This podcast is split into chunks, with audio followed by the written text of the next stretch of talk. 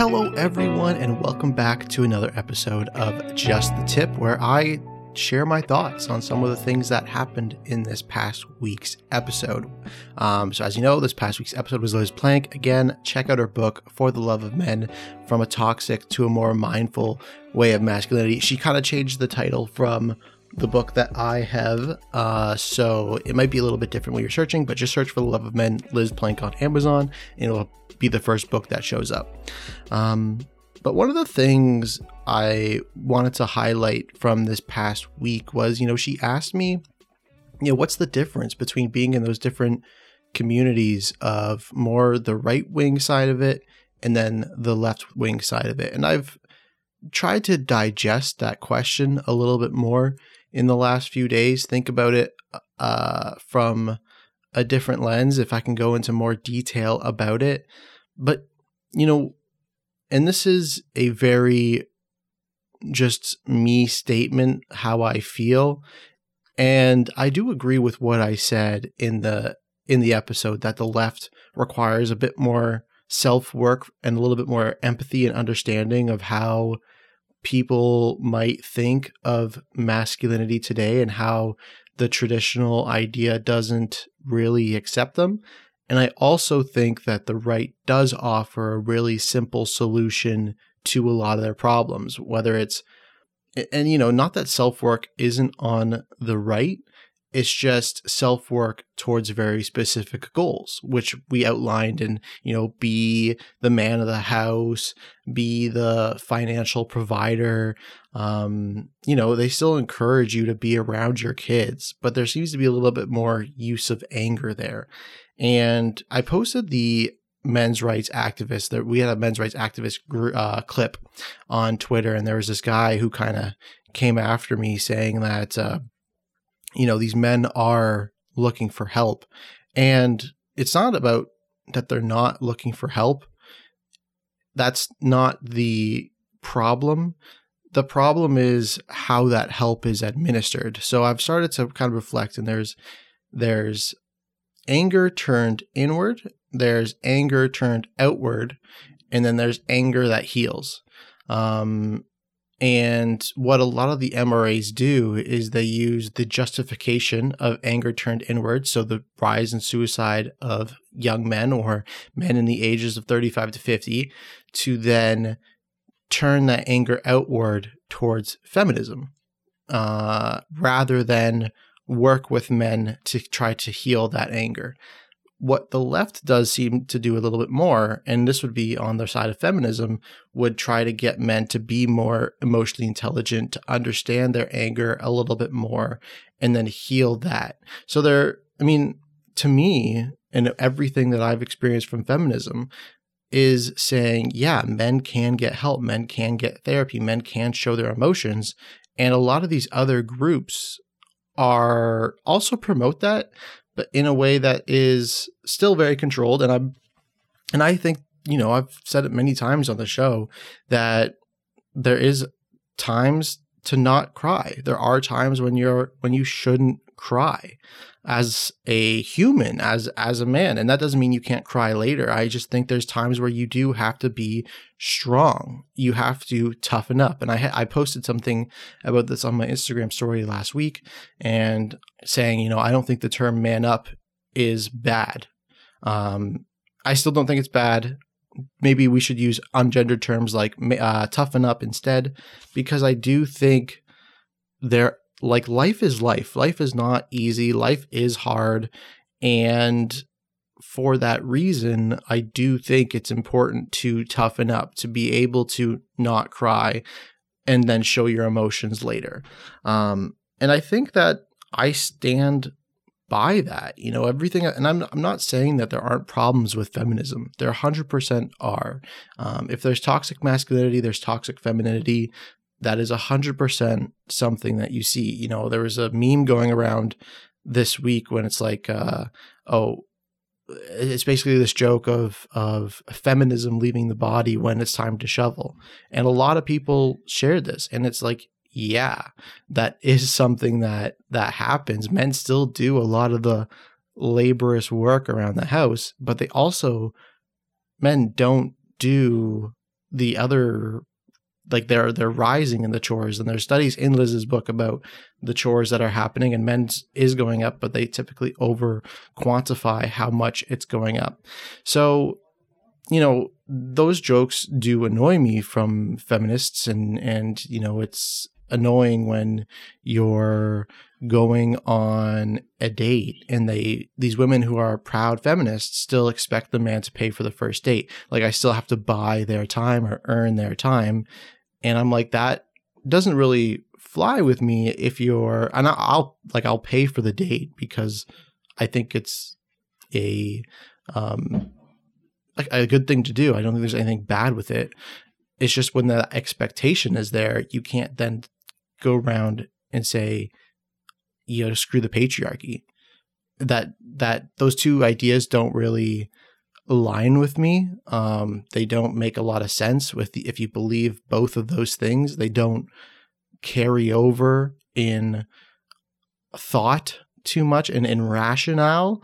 So yeah, there are parts of feminism that I totally get that guys get frustrated with, and I'm okay with that. You know, I don't think I I think any ism, any judgment of ism is fine if it's based in some sort of rational thought, um, some sort of backstory that adds proof or value to what you're talking about. You know, just how I don't think the Democrats or the Republicans or the liberals or conservatives, if you fully agree with one side, I don't know who you are. Like that that is literally impossible to do. In politics it happens strictly because they don't want their true side or whatever side they care about most to then hate them or think like it it's it's more of a game. And and Obama talks about that a lot in his in his book A Promised Land. But if you're fully, you know, agreeing with that everything is racism or everything is feminism or everything is this or everything is that, then yeah, you're not really applying critical thought to me. Like that's the baseline of of how that would work. Um, another thing that kind of goes off of that is when it comes to these isms or a lot of these opinions that are being shared in society nowadays, why is it that we always go to the people that are hurt rather than the people who have strong enough minds to not be hurt. You know, like I, and this is one of my critical points of the left, actually, is that when it comes to dark humor, you might see something on TikTok where a white guy makes a joke about, uh, uh, you know, people of color or or something, and it's clearly not ill intent. Um, and people in the comments will some people of color will be like, "Oh, this is so offensive. You shouldn't be saying this as a white person." And then other people who are people of color will say, "Oh my goodness, this is so funny." Just like be able to laugh. Like, why is it that society goes to those people who are unable to laugh or who who are triggered by that as the defining emotion or way to respond to those things? And that, that's a question that I have. It's one that I don't really know. It's one that I'm still exploring.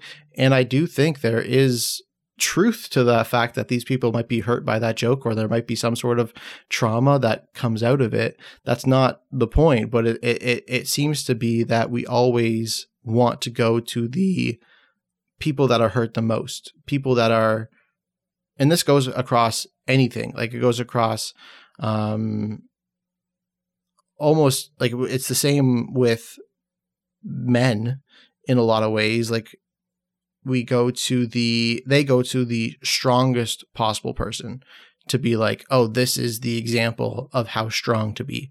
And I don't think that's right either. I think it's there's got to be a balance in between. But it, it is something that has stuck out to me for a really long time of why we always go to the most offended person as the person to define how the rest of us should feel rather than those who are mentally strong enough or, or whatever to be able to process that pain a little bit more or that joke a little bit more. I'm not really sure, and it's something I'm I'm working to navigate. But it, it's a part that I definitely want to bring up of why I'm critical of the left sometimes when it comes to talking about these subjects, is because they get sometimes, to me, way too emotional about something that's not. I don't see as a as a big deal. Whether that's men, you know, even about masculinity and and and whether it's things I, I agree with or disagree with. Um, I feel like there's always there always needs to be a balance there. Uh, so that I wanted to add that one as a critical point of what I think makes the left different from the right, and why a lot of the guys on the right or in these groups especially don't like the left is because they're oh too emotional. And I don't think there's anything bad with emotions because a lot of these guys get really hurt about these other people being hurt, and it's pretty ironic that that happens. I'm not hurt that these other guys are hurt. I'm not hurt the other way. I just think there has to be more balance, and and all these guys on the right then go to the lowest common denominator of how how or highest common denominator of how offended they are about gender politics or all these other things. When I'm like, guys, it's really not that big of a deal either. Um, so that's that's that's a bit about that. And I also want to talk about shadow work. It's, it's shadow work is something I've only been introduced to in like the last three weeks or four weeks. I think it's something a term that I've heard more and more as I've seen it more and more and been part of these groups. Um, but I, I do think that is true is that the left requires a lot more shadow work and personal healing to the, almost to the point where it's like too much and they try to overcorrect and they try to virtue signal way too much. Um that is another thing that annoys me a bit too much about the left but I, I do think it's true. Like how can i reflect as a white man about the impacts of patriarchy or the impacts of toxic masculinity. And I talk about a lot how I think toxic masculinity is not how a lot of society wants to define it. Um, but, you know, I think for me, personal work is a huge part of it. And and the both the left and the right talk about personal work. Again, they just go about it in very different ways. The left's like go to therapy, talk to people of color, talk to women about how these are doing, become educated on these topics. The right is just like you know, look look at the old ancient philosophers and try to read their work and understand like become more mentally strong, become more this. And again, both of those things are super important. One typically preaches full in on this side and the other preaches full in on this side. There's balance. To me, the word is balance to everything it's becoming up so much in my life uh, as in like meditations and conversations with people in music like it, it's a sign right now to me that balance is really the key term of at least January 2021 and, and maybe February 2021 uh, as I continue to learn more. Um, but yeah, again, I, I listened to the episode with Liz and and give it a full appreciation of the conversation that it was. I think it was really, really good. These clips only do that I post to Instagram and Twitter only do so much when it comes to the conversation. And again, if you read Liz's book, it's very empathetic towards men. Uh, very, very, very empathetic towards men. You might disagree with how the systems are harmful. You might disagree, but it will provide thought. It will provide. And I didn't agree with everything Liz said in the book. You know, I, I said that, and but there was a lot more I agreed with than I disagreed with. As someone who's experienced this, as someone who's talked to more men in these these these worlds, so yeah, that's really it. And I'm going to think more about how the left and right are different. I'm going to think more about adjusting to the lowest common denominator, it seems, or the highest common denominator, like the most hurt or the least hurt, and uh, figure out where to go from there. Because I always think, you know, people's pain is real, but physical pain is an, an easy to measure. Emotional pain or emotional trauma is really hard to navigate. Everyone's definition is different. You know, mentioning my father to some people could be emotional trigger to people that don't have a father. To me, I I just need to know their limits and if they don't like me talking about my father, that's a them problem. Like that's not a me issue and I'll do my best to not talk about them in front of him or or them but it's like you have to work through that. That's not for me to work through. That's for you to work through. And so much we we we expect other people to treat our emotional pain with decency and respect which is by all means do that and that should be expected.